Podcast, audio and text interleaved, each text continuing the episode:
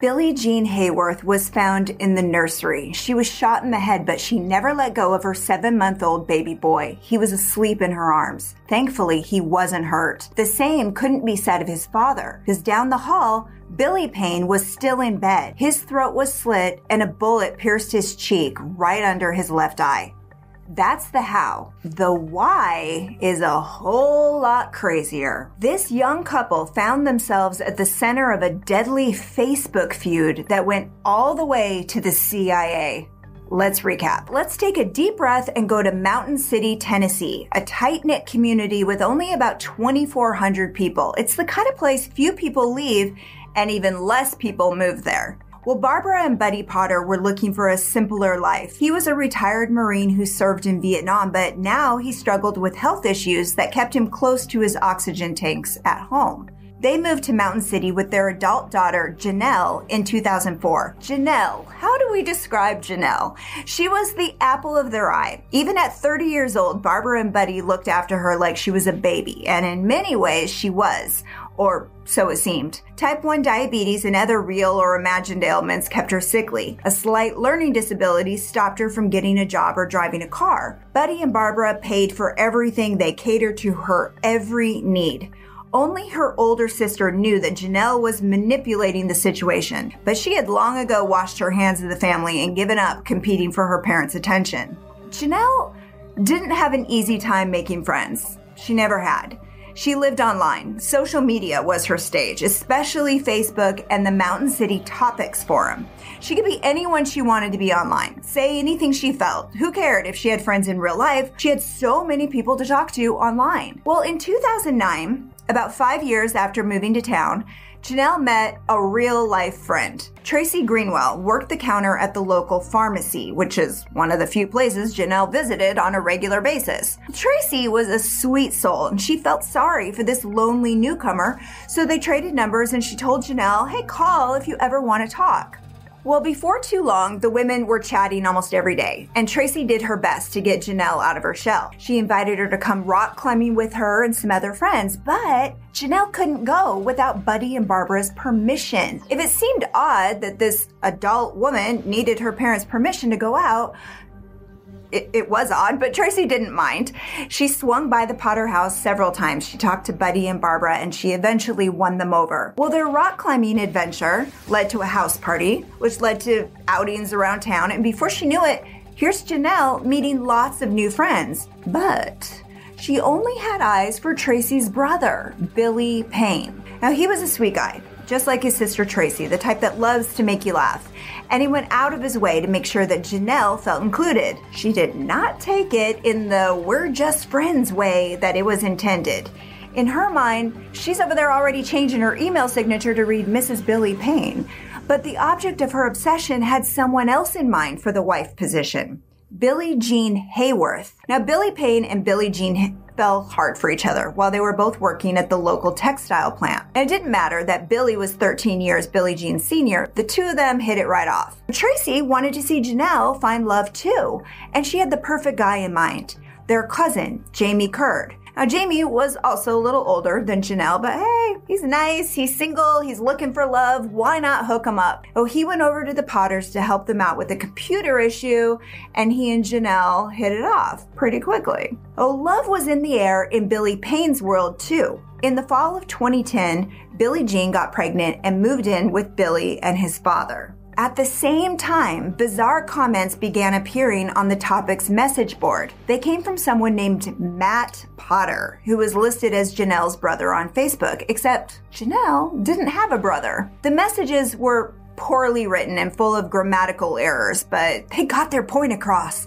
and they cut pretty deep. Matt Potter wrote how Billie Jean and her friends were no good whores who had slept with half the town. And then this Matt Potter said the women had HIV and were constantly harassing poor sweet Jenelle, a nice girl who'd been raised right and was so much prettier than Billie Jean and her friends. The messages got darker as time went on, and eventually they turned violent. Talking about Billie Jean, Matt Potter wrote, Damn, I think we just need to gut her and leave her for dead and kill the damn effing whore. Though Billy wasn't dumb. He knew Jenelle was behind the messages. He'd been printing them this whole time and he had enough hate mail to fill a three ring binder. So he shows his sister Tracy and she confronts Jenelle. But Jenelle sticks to her guns. She insists that she doesn't know this Matt Potter guy and that in fact, she was the victim here, that Billy and Billie Jean were spreading rumors about her around town. Well, you can imagine. One by one, everybody unfriended everybody on Facebook. And the messages just kept rolling. Anonymous hate messages started popping up on Jenelle's Facebook page, calling her a loser, ugly, threatening to assault her. Well, Jenelle took to her bed with the stress of it all. And her mother logged into her Facebook and then she's pleading with the trolls to stop harassing her daughter. Well, Jenelle posted photos of Billie Jean and her friends with these bizarre accusations.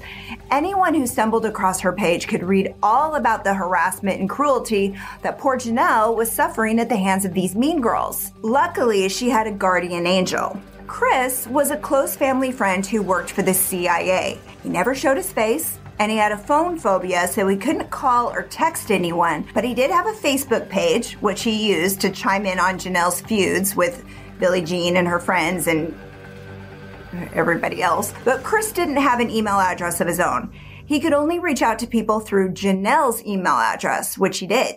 A lot. But Chris wasn't the only protector in Jenelle's corner. And remember Jamie Curd, Billy Payne's cousin? Well, things were heating up between him and Jenelle but they had to keep their relationship under wraps because Barbara and Buddy would never approve. Jenelle told him to leave a prepaid cell phone for her under some hedges in the yard. He did as he asked, and they spent their nights texting back and forth. When her parents found the burner phone, Jamie had just he bought her another one. It took some time and a lot of crazy emails, but eventually Jamie finally won the Potters over. As they welcomed him into their inner circle, he became close with Chris, too. So using Jenelle's email account, Chris began emailing Jamie about this Billy and Billie Jean thing. He hated them, like more than anything, and he talked about how they were bad mouthing Jenelle. Well, Chris also kept Barbara up to speed via email on all these hurtful things that these people were saying about Jenelle online. He claimed they were threatening her and that she and Buddy had to do something about it. Well, Barbara agreed there was nothing she wouldn't do to protect her daughter. Murder? Absolutely, on the table. It seems like the best and only option.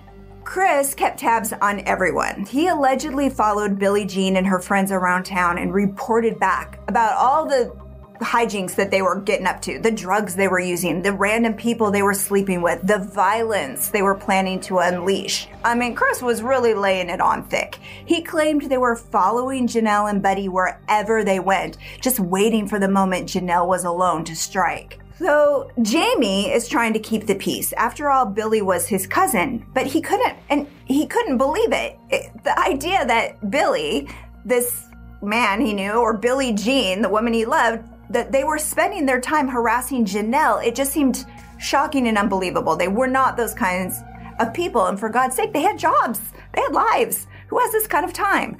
But according to Chris, it was all true. And it was Jamie's job to protect Jenelle at all costs. She was more important than he could ever know. So as Jamie got closer to the family, they shared how deep these CIA ties went. Buddy claimed that he also spent time in the agency, but it was all top secret and he couldn't talk about any of it. He certainly acted the part though. He never went anywhere unarmed, not even to do yard work. But meanwhile, on the other side of town, Billy and Billie Jean were going about their lives and they welcomed a baby boy and got engaged. Not everyone was thrilled with the news. Things escalated after Billie Jean gave birth. She was pumping gas in the summer of 2011 when a car cornered her at the pump. It was Jenelle and Barbara. They like screaming at her, saying Billie Jean doesn't deserve to be a mother. And they sped off when the gas station clerk ran out of the store. She remembers Billie Jean standing there in tears, just shocked, as gas is pouring out onto the ground. Well, the comments online started now attacking the new baby, speculating about how he'd be better off dead rather than follow in his parents' footsteps. The feud made its way to the courthouse in late fall 2011. Now, the local cops had been fielding complaints about it from everyone involved for a year. And at least one of Billie Jean's friends took out a restraining order when Jenelle wouldn't stop calling her. And she took her to court where the drama continued. Jenelle convinced Jamie to come with her to court as moral support. Afterwards, the Potters and Jamie stopped to grab lunch at a store nearby. Well, Billy Payne pulled into the parking lot while they were there and started screaming at them. Now, Jamie fled while Billy and Buddy exchanged words.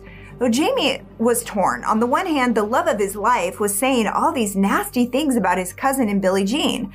But on the other, Billy tried to tell him the truth. Jenelle was masterminding the entire situation. She created multiple fake Facebook profiles. She was using them like these paper dolls to both cyberbully and defend herself online. And Chris?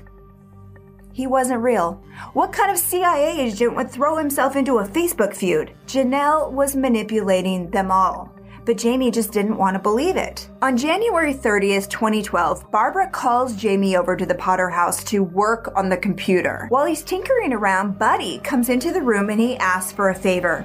He wants Jamie to drive him over to Billy Payne's house. Buddy didn't say why, and he didn't say when. All he wanted was for Jamie to just drop him off, drive around the block, and pick him back up. End of story. Jamie's like, okay. So he agrees to help. The very next morning, Jamie's house phone wakes him up in the early morning hours. The caller ID shows that it's the Potters trying to call him. A text from Jenelle says Buddy needs to talk, so Jamie calls right back. And Buddy says, Hey, remember that favor I asked you? Can you do it this morning? Okay, it's like 4 a.m. So Buddy picks Jamie up and they drive over to Billy's house. They sit in a church parking lot and wait for his father to leave for work because Billy's father still lives with them all. And they watch him pull away, at which point Buddy says to Jamie, Let's walk over there. Now they know the sliding glass door is open. It's such a small, safe town. They know that Billy's father always leaves it open because why lock your door? Who's out to get you? Jamie and Buddy. They hide behind a shed in the backyard, and that's when Buddy hands Jamie a gun, to which Jamie says, I'm not gonna hurt anybody with this. But he says he doesn't have to, he just has to keep watch.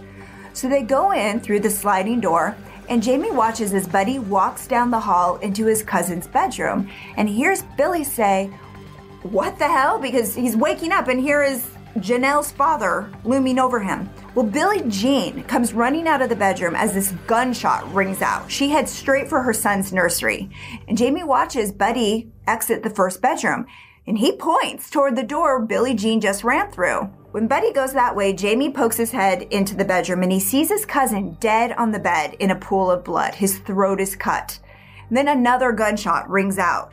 The gravity of what they've done finally sinks in, and Jamie runs from the house and back to Buddy's car. The murders fall into the lap of Joe Woodard and Scott Lott. Now, Joe is the chief deputy of Johnson County, and Scott is a special agent with the Tennessee Bureau of Investigation. It takes them about 15 minutes to knock on the Potter's door because everyone in town knows about this internet feud. So Jenelle tells them about all the bullying and harassment that she's been experiencing online, but she makes sure to say she doesn't wish them any harm, of course, but obviously harm has been done. And she doesn't mention CIA Chris. Well, next up is Jamie. They bring him down to the station and they give him a lie detector, which he fails miserably. So they badger him to tell them the truth, but he keeps to his story. He doesn't know anything about anything. But he does have a strange question for them Is the CIA here? They look at him like he has three heads because the CIA, why would they care about some petty Facebook fight? Jamie tells them about Chris and Buddy's alleged involvement with the CIA. As the hours tick by, Jamie runs them through this entire bizarre story. He says he was there and he watched as Buddy entered the bedrooms and shot them both dead. It's hard for them to believe that Buddy, with all his back problems and his trouble breathing, would execute two people one of them, a 23 year old mother holding her baby. So they wanted to hear it from him. They had Jamie call to see if Buddy would confess over the phone.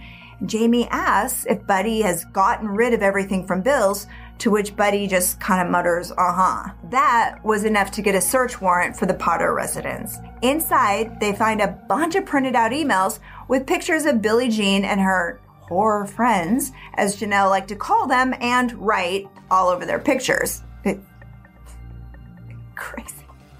But one officer puts the stack of papers on the couch next to Barbara and she starts ripping them up in front of the agent. They also find a book full of passwords for all these different online accounts. They had everything but Buddy's confession. Well, some time at the hot seat down at the station delivered that too.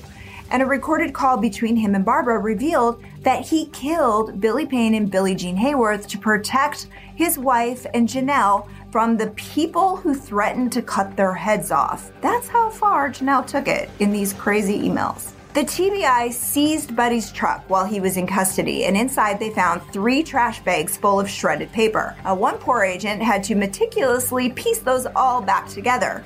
When they did, the whole CIA conspiracy came into focus. Many of the documents were emails between Barbara and Chris. She'd say things like, Billie Jean and her friends need to die and that Chris should disable their vehicles. And Chris is over here warning Barbara that Jenelle's life is in danger. They were trying to kill her. Well, it wasn't hard to trace all of Chris's hundreds of emails back to the Potter family computer. They all came from the same IP address. It was Jenelle the whole time. Now, where does she get the name Chris? Where does this guy come from? Just from her imagination? No. It turns out in high school, Jenelle had an obsession with a guy named Chris. Years after they graduated, she used his name and his picture to create this Facebook profile for her CIA alter ego. Jenelle and Barbara are arrested for their role in the murders in August of 2013. A few months later, Buddy is found guilty of first degree murder and he's sentenced to life in prison. Meanwhile, Jamie pled guilty and got 25 years. Jenelle and Barbara went to trial in 2015, and after several days of testimony, the jury found them both guilty of first degree murder. They both got life, but they still maintain their innocence to this day. As for the baby that lived, he's being raised by Billie Jean's mom. I don't know about you, but just when I think I've heard it all, you hear something like this and you realize people are insane. They are crazier than we give them credit for. So don't engage and just hope to God that these people don't make up an entire fight without your knowledge. Stay safe out there. And that's your recap. Thanks for hanging out with us today. If you like getting all the crime in half the time, go ahead and tap that subscribe button so you never miss a story. But don't go away. Catch up on more recaps right here, right now. Until next time, take care.